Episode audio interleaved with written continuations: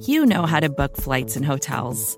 All you're missing is a tool to help you plan that unbelievable travel experience. That's why you need Viator. Book guided tours, excursions, and more in one place. There are over 300,000 travel experiences to choose from, so you can find something for everyone. And Viator offers free cancellation and 24/7 customer support for worry-free travel. Download the Viator app now and use code Viator10 for 10% off your first booking in the app. Find travel experiences for you. Do more with Viator.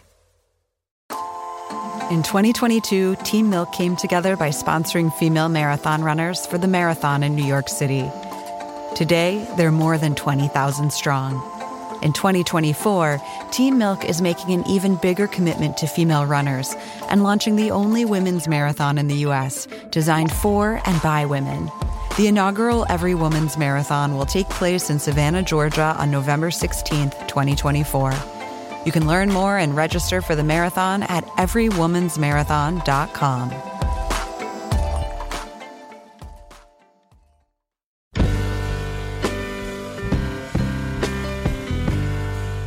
Hello, welcome to the Longform Podcast. I am Max Linsky, and I'm here with just one co-host, Evan Ratliff. How are you, sir? I'm doing well. How are you, Max? I'm doing great, man. I had a really good morning. Oh, yeah? Yeah.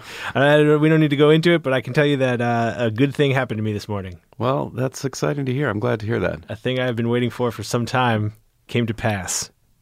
We don't have to talk about it, but now you're setting it up like in a future episode, it'll be revealed. Which maybe it will. Maybe it will. Maybe it won't. But keep right listening, now, everyone. I know that this thing happened, and I'm deliriously happy about it. Another thing happened. You taped an episode of this show. Who was it with? It was with Gia Tolentino, who is the deputy editor at Jezebel. Gia and I went to Pittsburgh, and we taped an episode in front of the fine people at Pitt Writers, the writing department at the University of Pittsburgh, with whom we have been partners for a long time. Supported the show from the very early. They've been amazing to us, and we've had some really great conversations there in the past, but they've always been with like really established magazine writers, longtime magazine writers. And so I thought it would be cool to bring Gia there because she went to an MFA program and somehow navigated like the world of writing on the internet afterwards. And so we had a really good conversation about how you do that. It's just not easy. Is the answer. But she was great. All right. What about sponsors this week? MailChimp sponsoring this week's episode. I know them. They are, man, have they been good to us, MailChimp. Has anyone been better to us than MailChimp? In our whole lives, probably not. I say no, except for what happened to me this morning. MailChimp is used by more than 8 million businesses to send email. Longform uses it. The Atavist uses it. 8 million other businesses use it. You should too. Thank you, MailChimp. I also wanted to plug something this week, Max. Get shameless, man. This is doubly shameless because it's a news story from The Atavist magazine. Also, I wrote it. Yes, you did. So I would be remiss at not plugging it, but also feels weird to plug it. But basically, it's a story. It's called The Mastermind. It's a 7-part series that we're doing. This is the first part that's up this week on Thursday. It's at mastermind.atavist.com. And it's about this global criminal named Paul Leroux, who's been held in secrecy by the U.S. government for 3.5 years almost. And previous to that was a computer programmer who turned into the head of a global arms and drug cartel. I'm just going to say this because you won't say it. This story is fucking incredible. Evan will not say that the story is fucking incredible. The story is fucking incredible. And now here's Max. With Gia Tolentino. Well, hey, Gia. Hi. Welcome to the podcast and also to Pittsburgh. Thank you for having me, and thank you for having me in Pittsburgh. It's very nice to be with you in Pittsburgh. This is the fourth live podcast that we've done with our friends at Pitt Writers, the University of Pittsburgh, and it is the first time that we've talked to someone who had not like been in this industry for old. I know you're gonna say it. Yeah, not a white man of advanced years. I'm not that. And part of the reason I wanted to talk to you here in particular is because we didn't talk about the experience of going through a program like this in this day and age, and then like trying to figure out how to get a job, how to get paid to be a writer, and you figured out. I did. How to get an MFA and then get paid to be a writer. I did. So I want to talk about that. And I think my first question is, was your MFA worth it? Well, worth it is a relative term because I didn't pay for it and I got a stipend. So, of course, it was worth it. Because you got paid to get an MFA. Because I got paid for it. Okay. Which I think, I was doing my research on this program and, any program that prioritizes funding. I went to undergrad at the University of Virginia, which has a really good creative writing program and an MFA program. And I was well acquainted enough with it to be skeptical. And I sort of ended up in the MFA by accident. I was writing some stuff when I got back from the Peace Corps, and I didn't know if it was good, and I figured one way to see if it was good would be to apply to programs and see if anyone took me. And once I got into the program, it was sort of immediately apparent to me that the purpose of it wouldn't be, here's the 2 years in which I will groom myself into the next American novel writer, but here are 2 years in which I'll have a considerable amount of time to write on my own time, without supervision, on what I want. And I knew then that that was a rare opportunity, even though now working, it seems even more precious than it did to me then. But it was great. And I just shelved a novel that I wrote during my MFA. And I think a writing program, like having a space to figure out the range of what you can do, like working with different people, editing and being edited by different people in a way that's not immediately tied to your immediate monetary compensation, is really useful. And it was great for me. But, I approached the program from a really pragmatic standpoint, which is what I've always said to people who are like, should I get an MFA? And it's like, yeah, sure, if it works for you and right. If you're careful. So you approached it with a very pragmatic take, and yet the work that you did there, you just put on a shelf? Yeah, well, I also started working part-time at the Hairpin while I was in the MFA. There was something, Michigan's program, I went to the University of Michigan. They have an amazing program. They are so generous to people. I only went to 6 hours of class a week my first year. And that's like barely school. I know, which is why I got a fucking part-time job, because I couldn't stand it. I was in a fiction program. You can only write fiction for 3 hours a day before you go insane. And so I started freelancing, which is how I got the job at the Hairpin. It was still so useful as a writer and as an editor that I don't at all regret shelving the book. Wow. I'm proud of you. Why? I just feel like I lose a pair of pants in the closet for a while. I feel bad about it. So yeah, I feel like the next, if I write a book again, it'll be that much better. Part of the thing of writing on the internet, I'm so sick of my own self anyway, that there was nothing about me that was like, yeah, I need to have a book. I need a, publicity hump for a year and a half. And. When you were in the MFA and you started freelancing, did you know what kind of work you wanted to be doing? Because it's interesting to think about, like, if you didn't totally need the money, like, that's actually a pretty nice place to start thinking about what kind of writing you'd want to be doing. In general, I think everything that I've done, everything that I've tried to write, the book applies here too, is just like me trying to see if I could do it, me like trying. And at that time I had ghostwritten a couple of books actually before the MFA. They're awful. What did you ghostwrite? One of them was a Christian motivational memoir for women. And another one was like a book about real estate. And so I went to the MFA just to be like, could I write a decent book? And then I wrote a book and I was like, well, maybe I want to try to write a really good one. And then I shelved it and that was it. And when I started freelancing, it was just me, reading stuff online and being like, can I do this? And then trying, and then realizing that I could. And then when I got approached for the job, being like, could I do this as a job? And then realizing that I could. And now I'm here.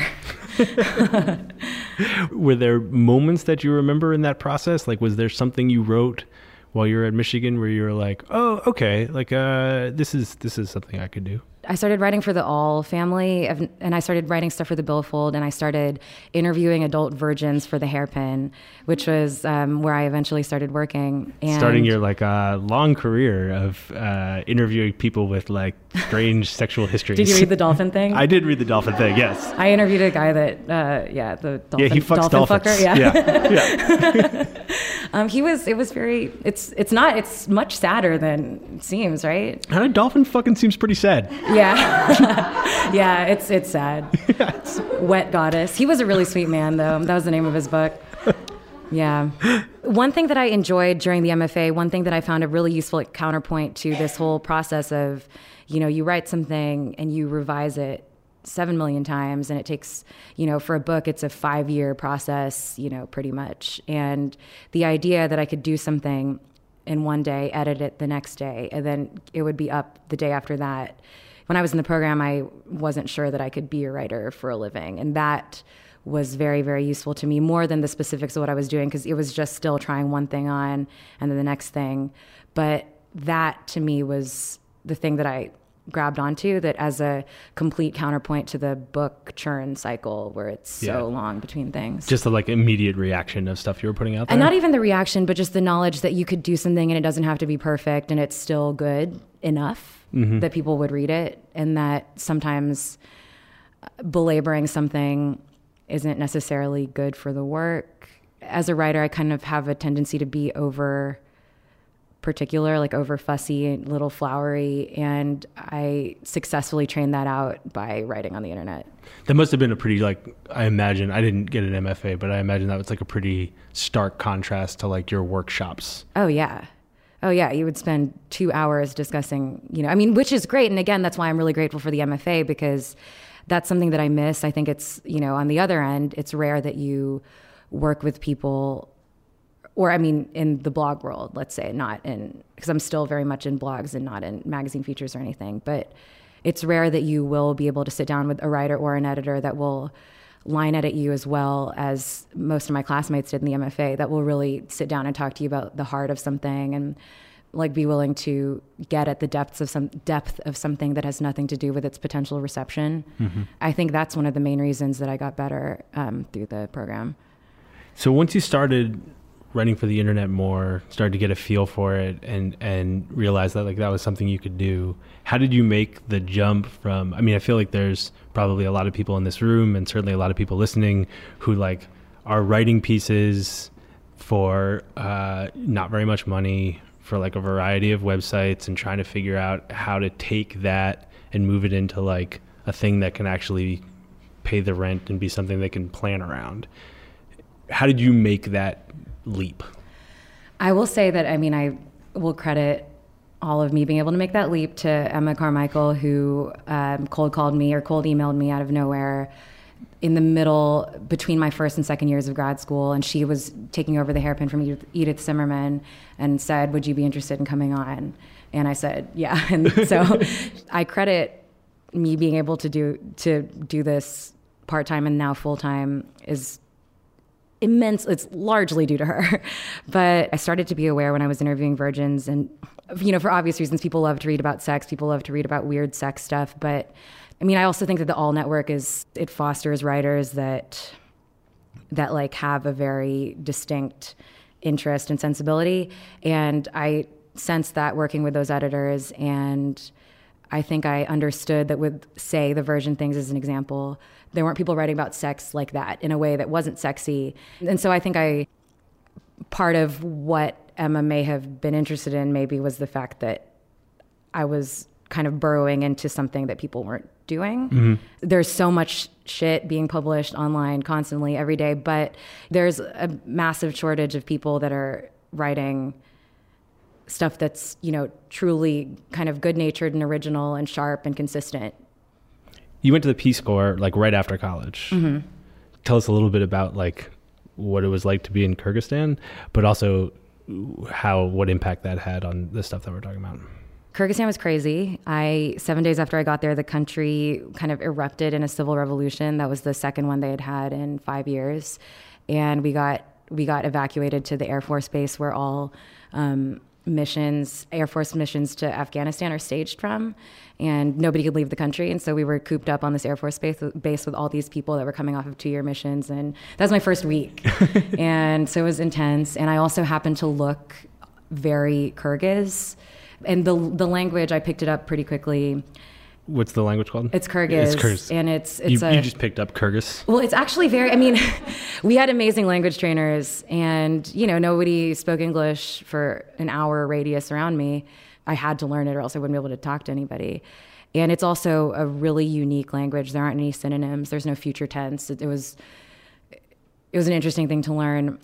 Anyway, I lived in this beautiful, crazy little mountain village, far away from anything.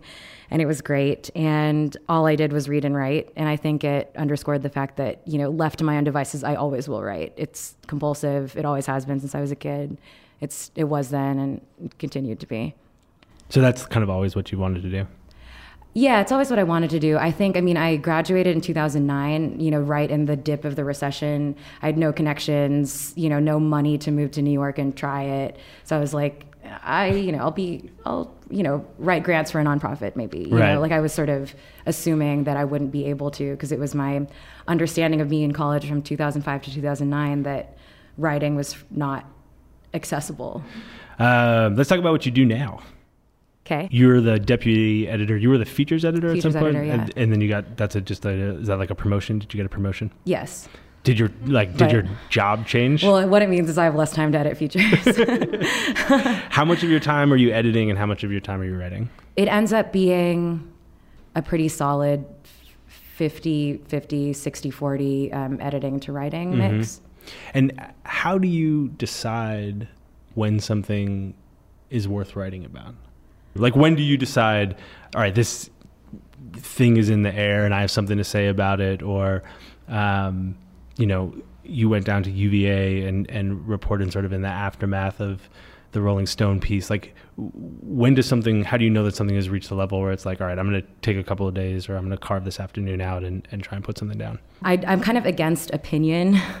I've developed like an anti-opinion stance, and when I have one, then I want to write. When I have one, then I kind of know. So you're anti-opinion unless it's your opinion. I'm anti-opinion unless it's an opinion that, you know, I feel like is unique enough to write about, or just, yeah. I mean, my anti-opinion stance has strengthened my filter for like when I actually want to write about something, then I just do. And the good thing about the jobs I've had is that I can, just write about those things. The UVA thing, of course I had gone to undergrad there, and it was the whole thing was just driving me nuts. When you read the story initially, did it sound like bullshit to you? Having been in the Greek system, being a woman, like writing about sexual assault all the time.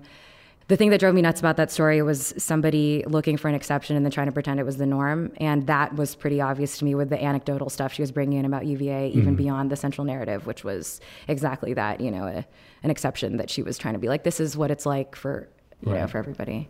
I feel like people are trying to draw grand, holistic conclusions and truths out of isolated events. Yeah. Seems like a pretty consistent theme of something that pisses you off. Yeah. Yeah.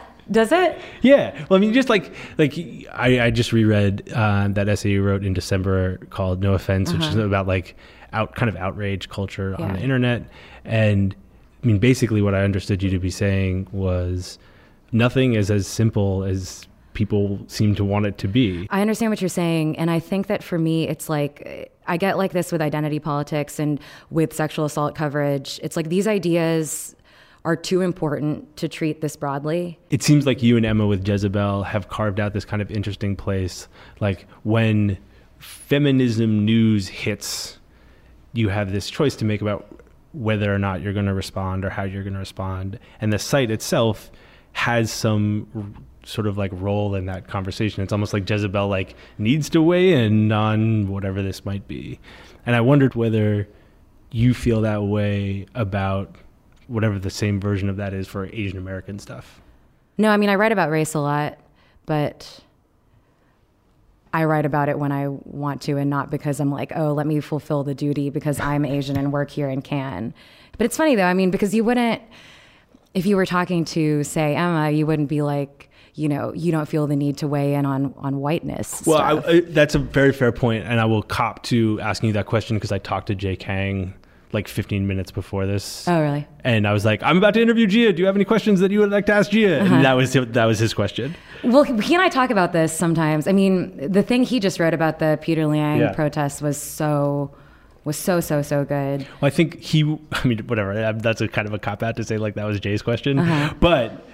It was Jay's question, and I think the reason he was asking it was because he I think is trying to figure that out for himself too. Is like, when this shit comes up, do you weigh in or not? I've also never been put in the position because I like have only worked with good editors who don't do the, you know, cheap, like, who do I know that's, you know, like, right. I've never been a party to, you know, what you could call sort of like spreadsheet diversity.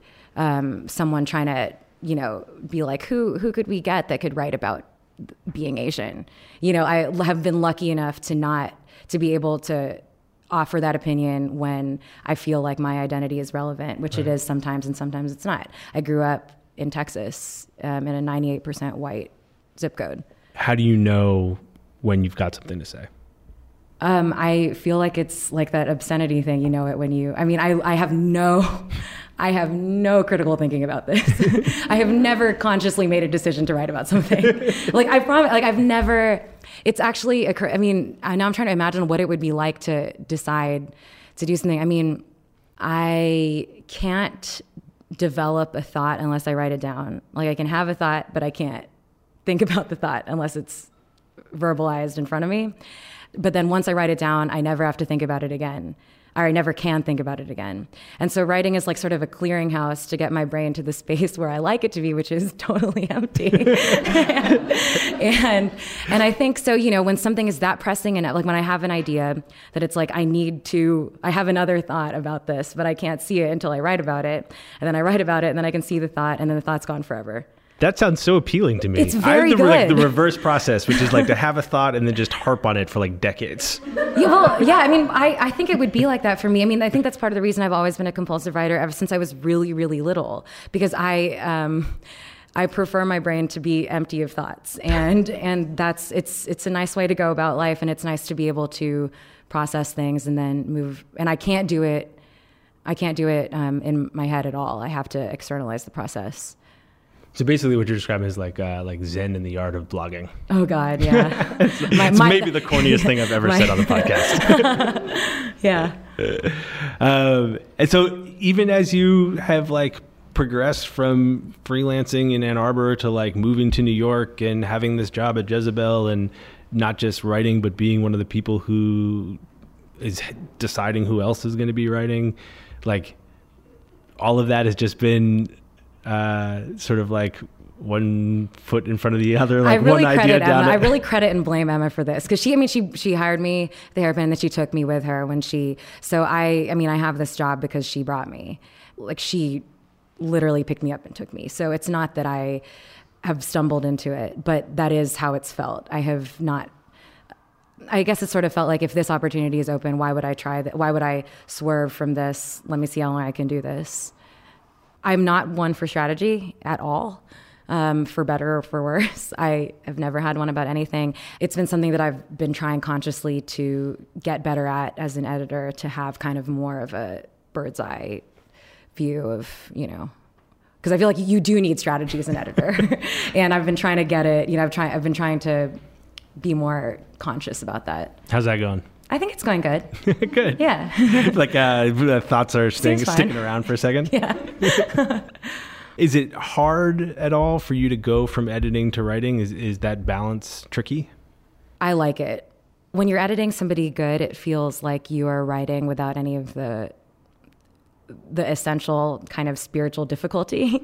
You know, you get to get better at writing without having to write when you edit someone nice. And I love that feeling. And I think I get a weird satisfaction out of editing. What's the weird satisfaction you get out of it? I mean, I find it soothing. There's something really rewarding in making a piece clear. Has the process of like finding new writers been fun for you? Yeah. I imagine I'm not great at it, but... Where do you struggle? The submissions inbox of both the Hairpin and Jezebel are just high volume, you know. And it's true, like, the market is bad for... I'm not sure. Sometimes I worry that, you know, people that would really want to write for us won't want to write for a blog fee, which is totally fair. Mm-hmm. You know, I mean, I also don't have a talent spotting instinct that's as strong as... I mean, for a strong piece of writing, sure, but for like a, you know, person, it's not necessarily as strong. Do you spend like a lot of time like reading other sites and looking for names? Is that like part of your job? I mean, I spend a lot of time reading other sites. But that just like wastes time. It's not like we're like, you know, actively talent scout, like hiring all the time. But yeah, I mean, if I see somebody good, I email them and say, please write for me. It's wild that you moved to New York 2 days before your first day, like in the Gawker offices. That seems really intense to me. It was kind of intense. How intense has it been working for a site that has such a large and devoted readership? Well, in the same way that the All Network draws people that are, you know, have a really strong individual sensibility, like Gawker is, it attracts people that, for better or worse, really don't care about other people's opinions of them.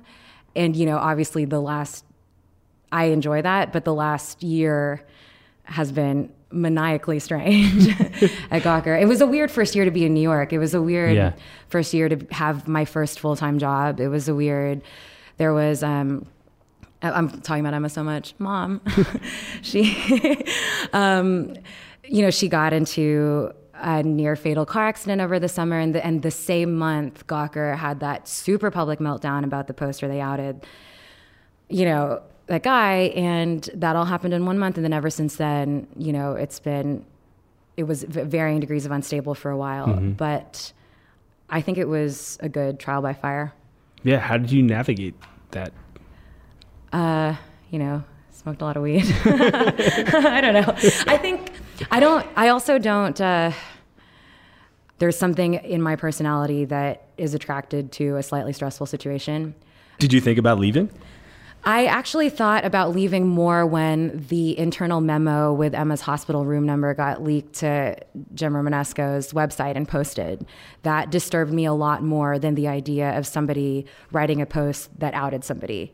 Like, we have a lot of assholes at Gawker. I like that.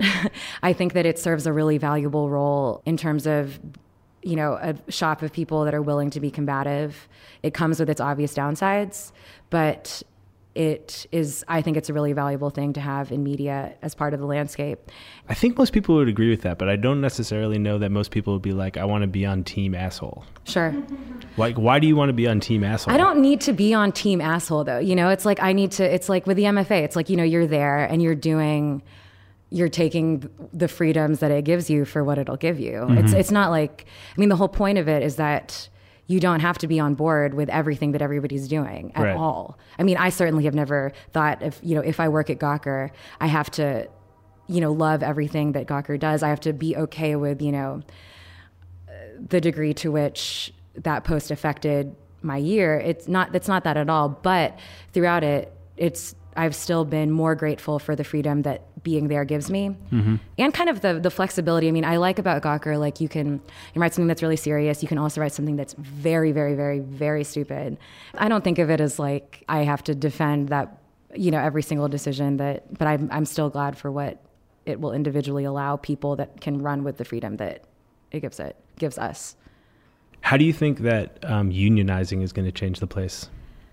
The bargaining process took 10 months and it was extremely drawn out, but I mean, it's great. They've got a minimum salary floor of $50,000, which is, you know, and a thing, I think one of the best provisions that I wasn't expecting was that any permalancers after a year have to be hired to full-time or you have to fire them. And I think that's a really, really, really good type of, because there are a lot of companies that are running on permalance stuff. Totally. Yeah. I mean, I think it's probably about time that professionalization and stability that's always been there informally is codified. Let's talk about some more of your writing. You wrote this essay for the New York Times Magazine in January, I think, about Cracker Barrel. Yeah. And it was like, did you guys read that essay? It was great. And it was on like the most popular list for a long time. Oh, really? Come on now. What?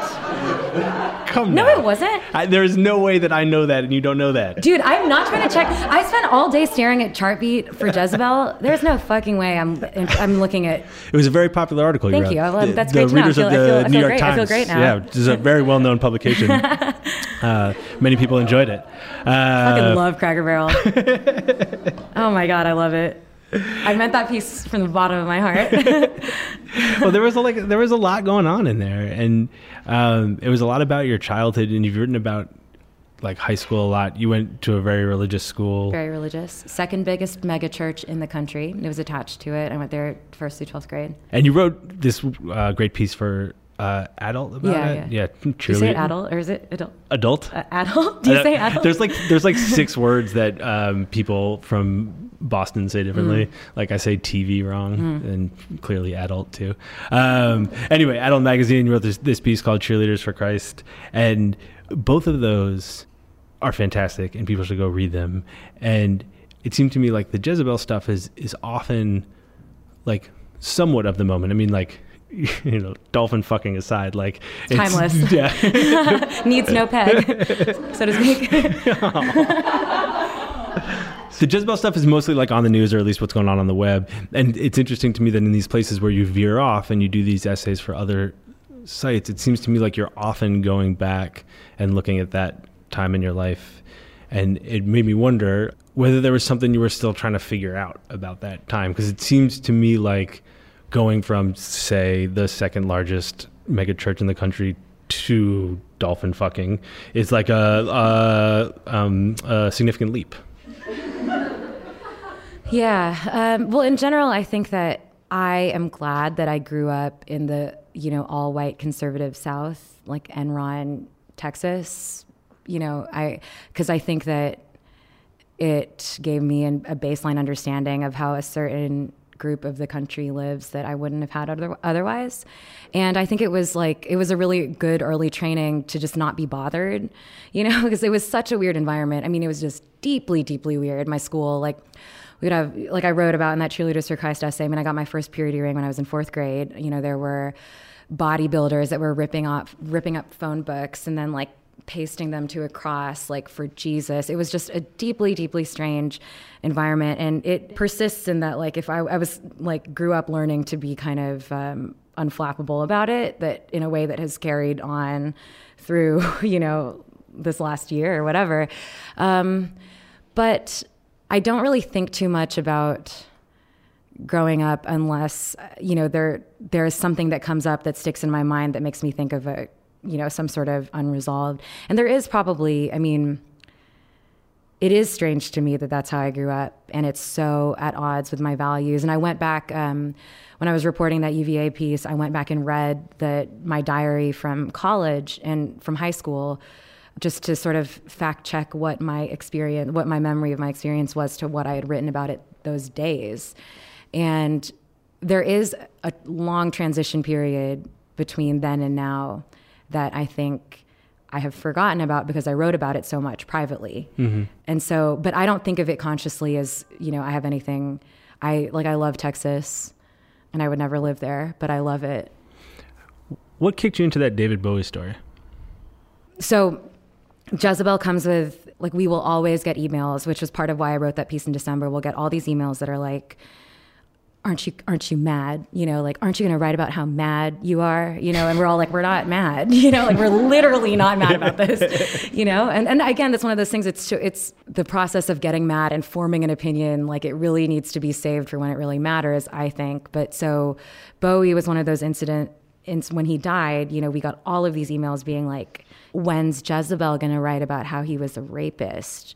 It was a disservice to the way that women up till this point in history and still have been able to conceive of consent, because there's no woman in America that hasn't grown up with this like deeply formative sense of coercion in her female identity and the way sex has been formulated for her. And to say, like, Laurie Maddox didn't know what she was doing when she fucked David Bowie when she was a teenager, like, he raped her, and yet you have this woman who, at the age of 57, is like, it was the best night of my life. There was something that bothered me so much about the idea that, as I wrote, you know, you either have to write off David Bowie to support women, or you have to write off the woman and support Bowie. And to me, it seemed like a total covering of an idea that I thought was interesting, and it took me a while to write about it. What do you mean by it was a total covering? It seemed like, you know, it was one of those things where the discursive marketplace of the internet was requiring that either you say, you know, here's why he was a rapist, write him off because he's a rapist, or write those women off because his legacy matters more. It just, like, the intersection between those things is, like, where the real interesting fact of that, of their encounter and all of the many similar encounters lies. And it was like the internet was just stamping this big, like, you know, what are we going to label this in order to feel comfortable with it? And that bothered me. I mean, in general, that's, like, just a thing that gets at me. But I mean, you know, but that post was like, I was like, it was half of an aggregation of Rebecca Solnit's Facebook comments. Like, well, but I mean, the reason I think people liked it, certainly the reason that I liked it, is that it feels rare to me that, especially in a conversation about rape, the internet in particular, but people in general, it's rare that they're willing to go somewhere in the murky middle. Yeah. The extremes are a lot more comfortable. Right. But it's one of those things, like, I think, and this is a thing that I think multiple women who have written for feminist sites have talked about on this podcast, where it's one of those things where the internet is out of pace with real life discussion. I mean, I guarantee you that, you know, anyone talking about, like, is David Bowie's death, like, I mean, I was at, all weekend at the bar, you know, everyone was, like, getting sad and we were talking about it. And, you know, when you talk to somebody in real life, they would have allowed for all of that murky stuff. And people would have started telling stories about, you know, this teacher in high school that they totally would have fucked if they could. And they're glad they didn't, but, you know, but they wanted to. And you would have had that discussion offline in a way that I think, you know, I really fervently want to believe that if the internet is where we're all going to be writing now, then it has to be possible to talk about that on the internet. Do you think it's going to get to that place where you can have that nuanced a conversation, or at some point are you gonna just, like, reach a point where you're like, I'm done with this? Maybe. I don't know. I'm not. I have no strategy, Max. I don't know. Do you think that you will end up writing more, or end up editing more, or will you try and keep on this track where you get to do both? I don't know. I think that I would like to try. It seems to me as if it would be harder to get a full-time writing job that would allow you to not news blog. Like, news blogging jobs are just, you know, they're aplenty right now. That's like the real tip. Like, if you're willing to blog about the news, which is, you know, fun and taxing, those jobs are available to anyone coming out of a writing program. But probably people don't want to. But I think I would probably try to, the next thing I do, I'll try to write full time. Do you know what you'd want to be writing about? No. It'll just come to you and then you'll write it down and then you'll forget about it. Yeah. Thank you very much for coming. Thanks for doing this. Appreciate it. Thank you. You're doing the whole time. Love it. Okay, you might assume that is the end of the conversation, and that's a fair assumption. We said goodbye and everything, but it is not actually the end of the interview. I had a few more questions for Gia, so we sat down again a couple days later, this time in the studio in Brooklyn, and the second part of our conversation is coming right up. Stay tuned, but first I want to tell you quickly about a couple sponsors who are making today's show possible. First up is Squarespace, which is the thing to use if you are finally ready to put that website you have been meaning to build up on the internet. Maybe it's a personal site for your writing or your photography. Maybe it's something for your business. Maybe you're getting hitched and you want to have one of those beautiful wedding websites. Maybe you own a restaurant and you want to put up the first half-decent restaurant website in the history of restaurant websites. No matter what the site is, Squarespace is the easiest, best way to get it done. You don't need to know a lick of code. Everything is drag and drop, and they've got these gorgeous templates that look totally pro, and they work on any device, phone, tablet, computer, whatever. Squarespace stuff just works. If you do hit a snag, if you have any questions, they got 24/7 online support. And the best of all, you can try it, and you don't need to use a credit card or anything. There's no commitment. So go check out squarespace.com/longform. Start building that site that you've been meaning to build. When you do sign up, use the offer code LONGFORM at checkout. You'll get 10% off, and you'll be showing your support for this show, which is a thing we appreciate. We also appreciate Squarespace, which has been supporting this show for a very long time. Thanks to them. Thanks also to our friends at Home Chef. Home Chef has a simple goal. They want to make it easy for you to make fantastic restaurant-quality meals in your home without having to do all the legwork of getting the ingredients and finding a recipe. They want to make it super simple so you don't have to do any of that work, and you still get a fantastic home-cooked meal. Here's how it works. They send you all of the ingredients, fresh ingredients, plus instructions to cook these beautiful restaurant-quality meals in under 30 minutes in your house. Here are a couple of things that you could cook. Rustic vegetarian tart with spinach, roasted red peppers, and goat cheese. How about a little maple miso glazed salmon with Brussels sprouts and apple, or a Parisian bistro steak with creamy potatoes and green beans? I'm telling you, the food is delicious, and you can make it at home in under 30 minutes. They've got recipe cards with step-by-step instructions, making cooking accessible, and it helps you learn. You can do it with your kids. Gluten-free, vegetarian, low-cal, low-carb. They've got it all. And every meal is under $10. It's more affordable than going to the grocery store. So here's what you should do. Go to homechef.com/longform and use the code longform at checkout. You'll get $20 off. It's time to rediscover home cooking. Check out Home Chef. Thanks to them for sponsoring the show. And here is the second part of that conversation with Gia. Thanks to her for coming back and talking to me some more.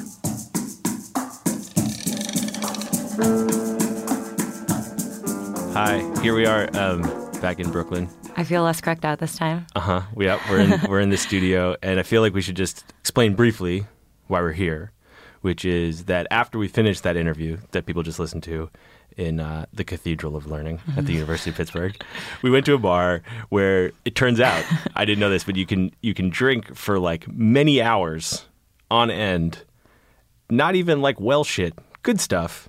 And it's like $7. Less. Yeah, $6. Yeah. $6.50. Yeah. And so you and I spent quite a bit of time drinking for basically free at this bar. And it was really interesting. We had a really good time. We got into some things that we had not talked about in the interview. And we were like, you know what? Tomorrow morning, let's just wake up and we'll just like tape like a little addendum for the podcast. We'll get into some of this stuff that we're talking about. And then... I woke up in the morning and I was so deeply hungover that the idea of like sitting down and talking was impossible. Yeah, it was. It would have been so bad. I mean, it would have been worth recording just for how bad it would have been. Yeah, I feel like you and I would have like both sounded like 20 or 25 years older than we had the night before. Oh, yeah. I mean, I was like in my sweatpants and my beanie pulled over my eyes. Like, yeah. All I could think about was like egg and cheese. Yeah. But anyway, we're going to try and do it now.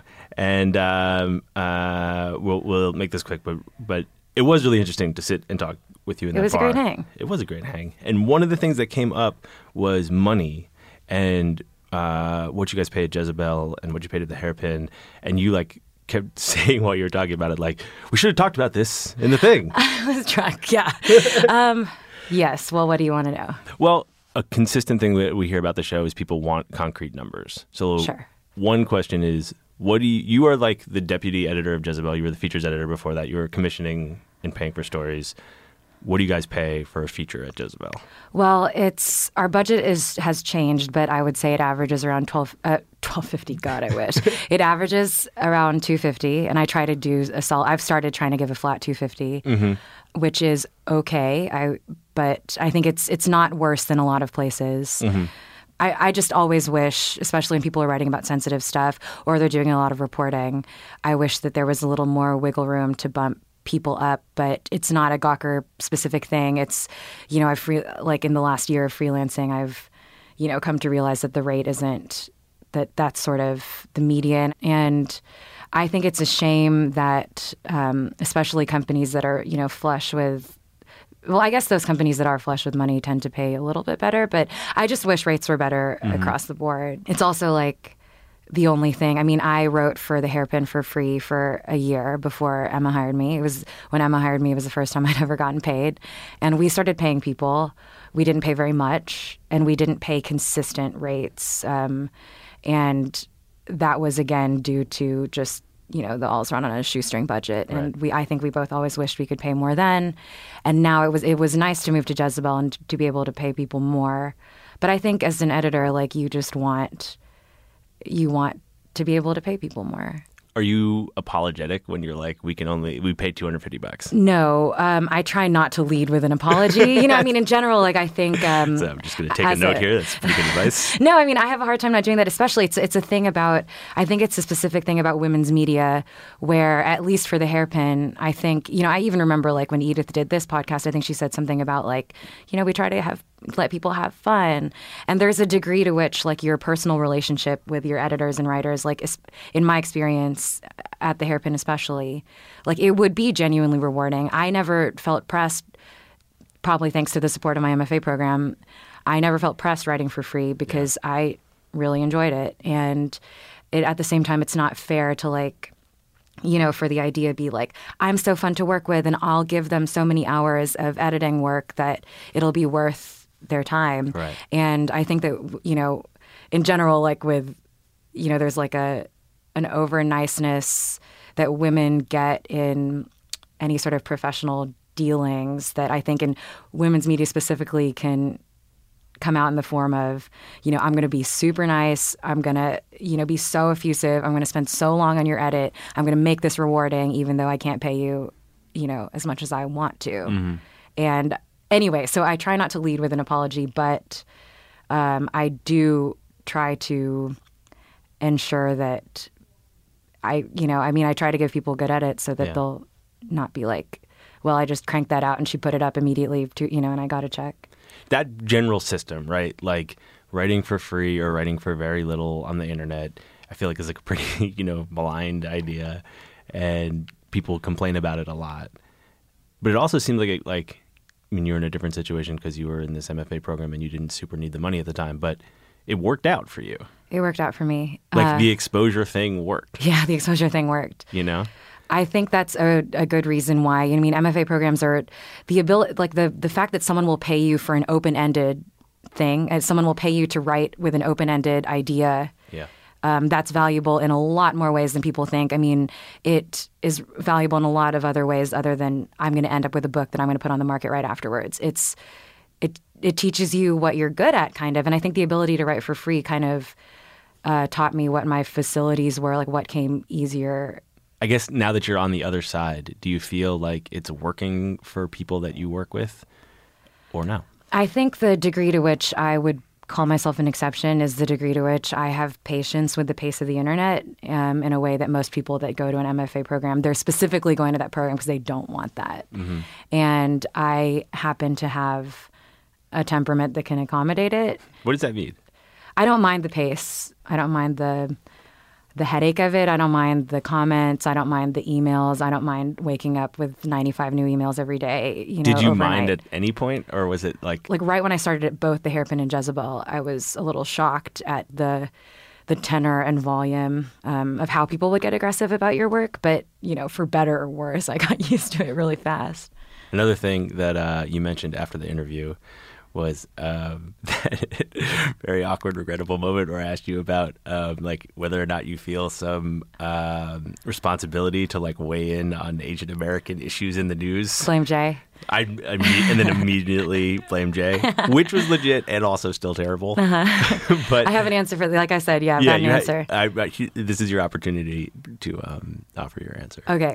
And so this answer might come out badly because like I also said in that interview, I thought of this answer this morning in the shower and I have a hard time hanging on to more than one part of it at a time, but I have a real answer. All right. Okay. I'm ready. So the question was, do I feel pressure to weigh in on issues of Asian American identity? And I said... something really awkward about disaffiliation and no. And also, why would you ask me that question, you asshole? It's true.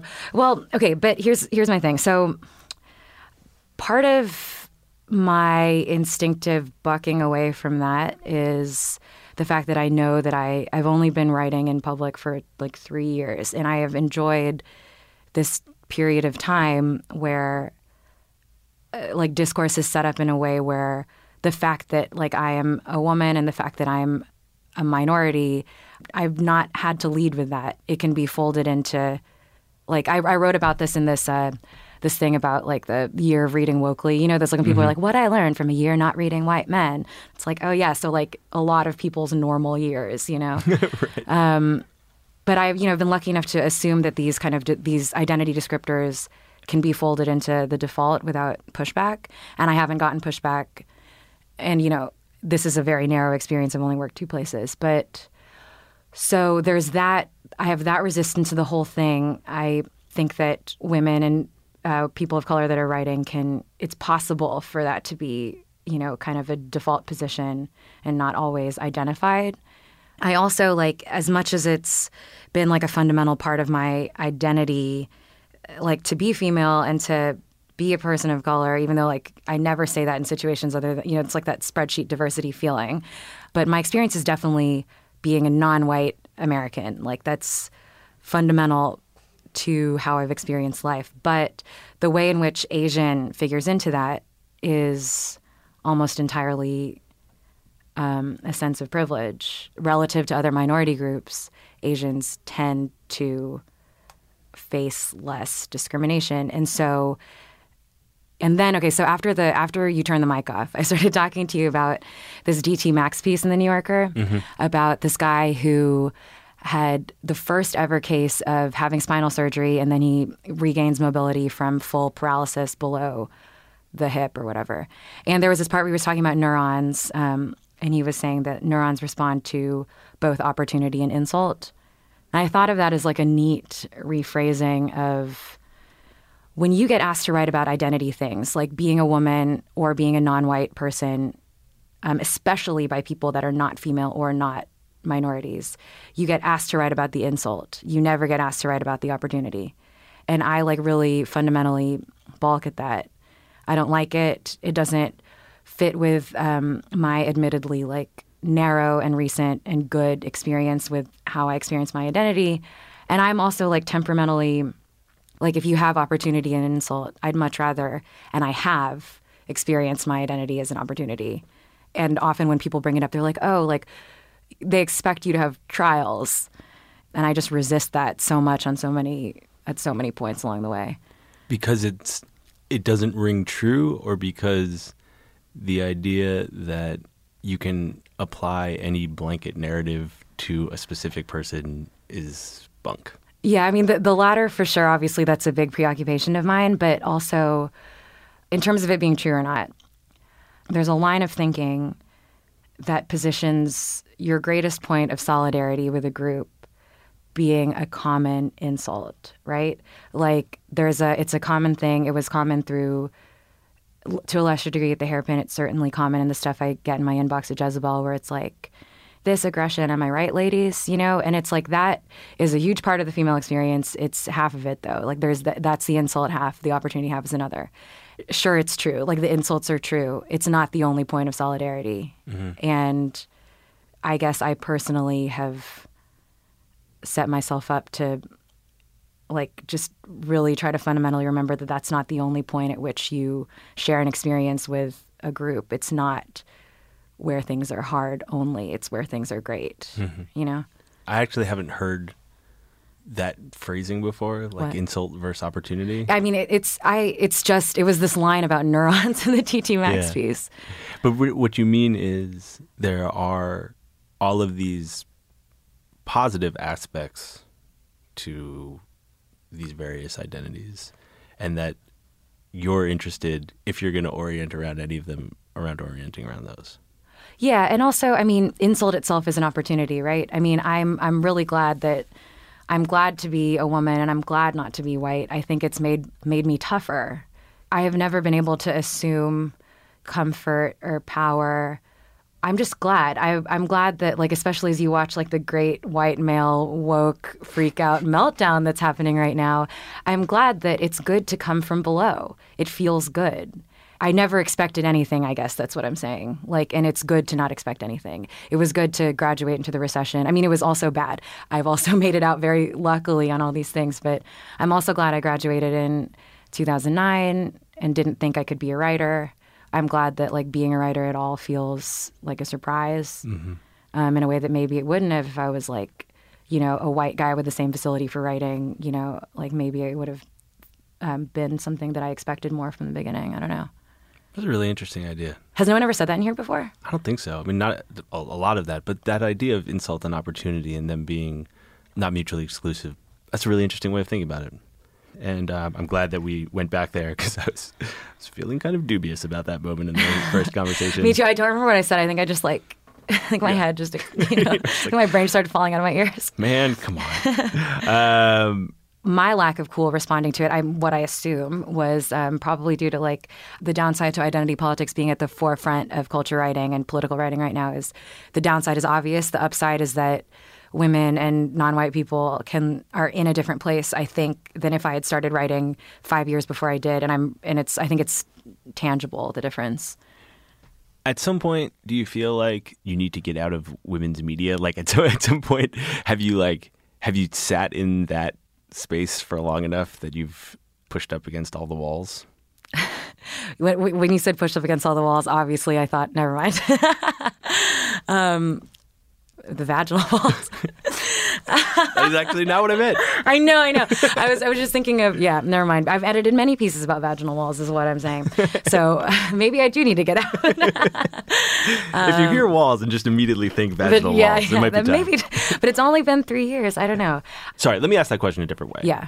Jezebel, Hairpin were founded, several years ago, I think to sort of meet a need. There was like a hole in... Shit.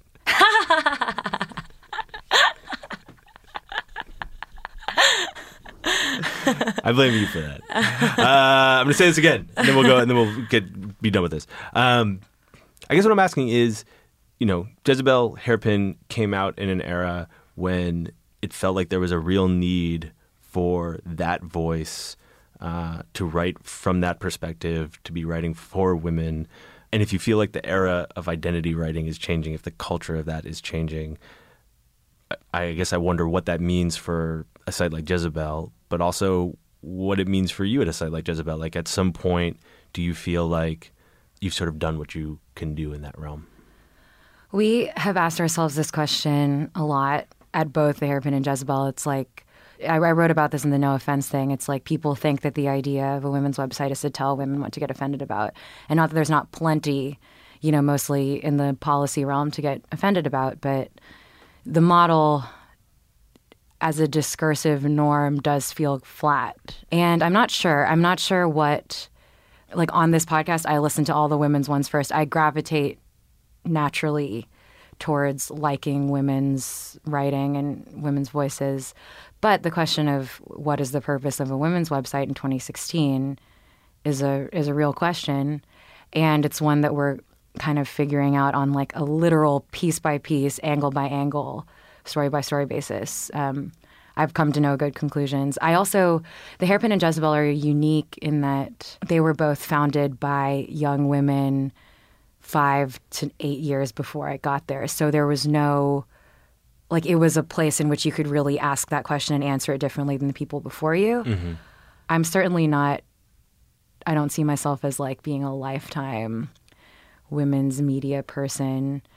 The great thing though is like these places where you can still ask the question with no one trying to control how you answer it. I still find that really valuable. I have a related question. This probably fits pretty clearly with what we were talking about in that interview, which was about like you sort of resisting the idea of like strategery. I know, like for a fact, I know that you've been offered a lot of jobs in the last like 6 months. I know this to be true. Like I've seen the emails. BCC. Yeah, exactly. I'm just BCC'd on every job offer. Yeah. No, seriously. I know that some really interesting stuff has like popped up in your email and that you haven't taken any of them. And I want to know why. Jezebel is my first ever full-time job. I want to see it out. I also feel like there's still something to be learned from this job. The amount of control I have over like my work and how this site is going, and just in terms of running something and managing something, I know that that's pretty unique for somebody at my stage. And also, it's been a year. It's been a big, weird year. Like Gawker is going to trial next week. It's in my nature to be loyal. And I think that, it's like you said, when do you know when you are going to write about something? It's like, I don't know, I just have to, and then I do. Mm-hmm. And then I assume that everything else that happens forever in terms of work will be like that. I'll know that I have to, and then I'll do it. Where does that loyalty come from? Have you always been that way? I think I'm loyal to... the idea that you need to see something out as well as you can like relationships, pieces, ideas. See it out till the end. Yeah. Last question. Yeah. Did you see your a cappella career out to the end? I can't believe you found this. I did find that. No, please don't. We got to cut this. No, we're leaving it in. No. It's going to be the outro music. I was in a car with Tommy Craggs like over the summer, and somebody brought up like unearthing this, and he was like, "You're fucking fired. Go work at BuzzFeed." Well, I think if you don't have any further thoughts on your a cappella career at the University of Virginia, then we should just let you play us out. Oh my God, if you do that, I'll literally... We're doing it. No! Wait, they're actually good recordings. Okay, you can send me one of those too. You play a good one. Or I have solos. I know. Oh my God. What was your group called? The Virginia Bells. The Virginia Bells. It's like Pitch Perfect. Pitch Perfect was written, the writer came to my school, and it, not about us, but... Okay. Gia Tolentino of the Virginia Bells. That's such a big own. You just owned me so hard. Thanks very much for coming back. Thanks for having me for the addendum. I never loved nobody fully. Always one foot on the ground. And by protecting my heart truly, I got lost in the sound I hear in my mind.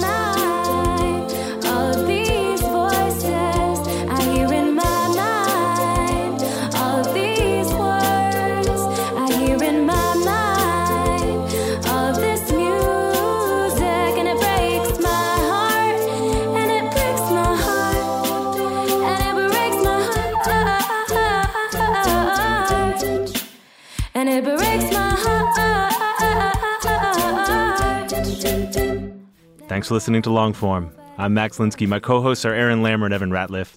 Our editor is Jenna Weiss-Berman. Our intern this week, the University of Pittsburgh's own Courtney Harrell. Thanks to her, Jean Marie Laskis, and everyone at Pitt Writers for bringing us back to town. I'm looking forward to the next trip. Thanks also to our sponsors, MailChimp, Squarespace, and Home Chef. Get started cooking restaurant-quality meals at home in under 30 minutes. Go to homechef.com/longform to learn more. Thanks most of all to Gia Tolentino, for going all the way to Pittsburgh, for coming back to the studio, for engaging with all these questions of mine, and for giving us this recording of her singing with the Virginia Bells, which is really, really good. We'll see you next week.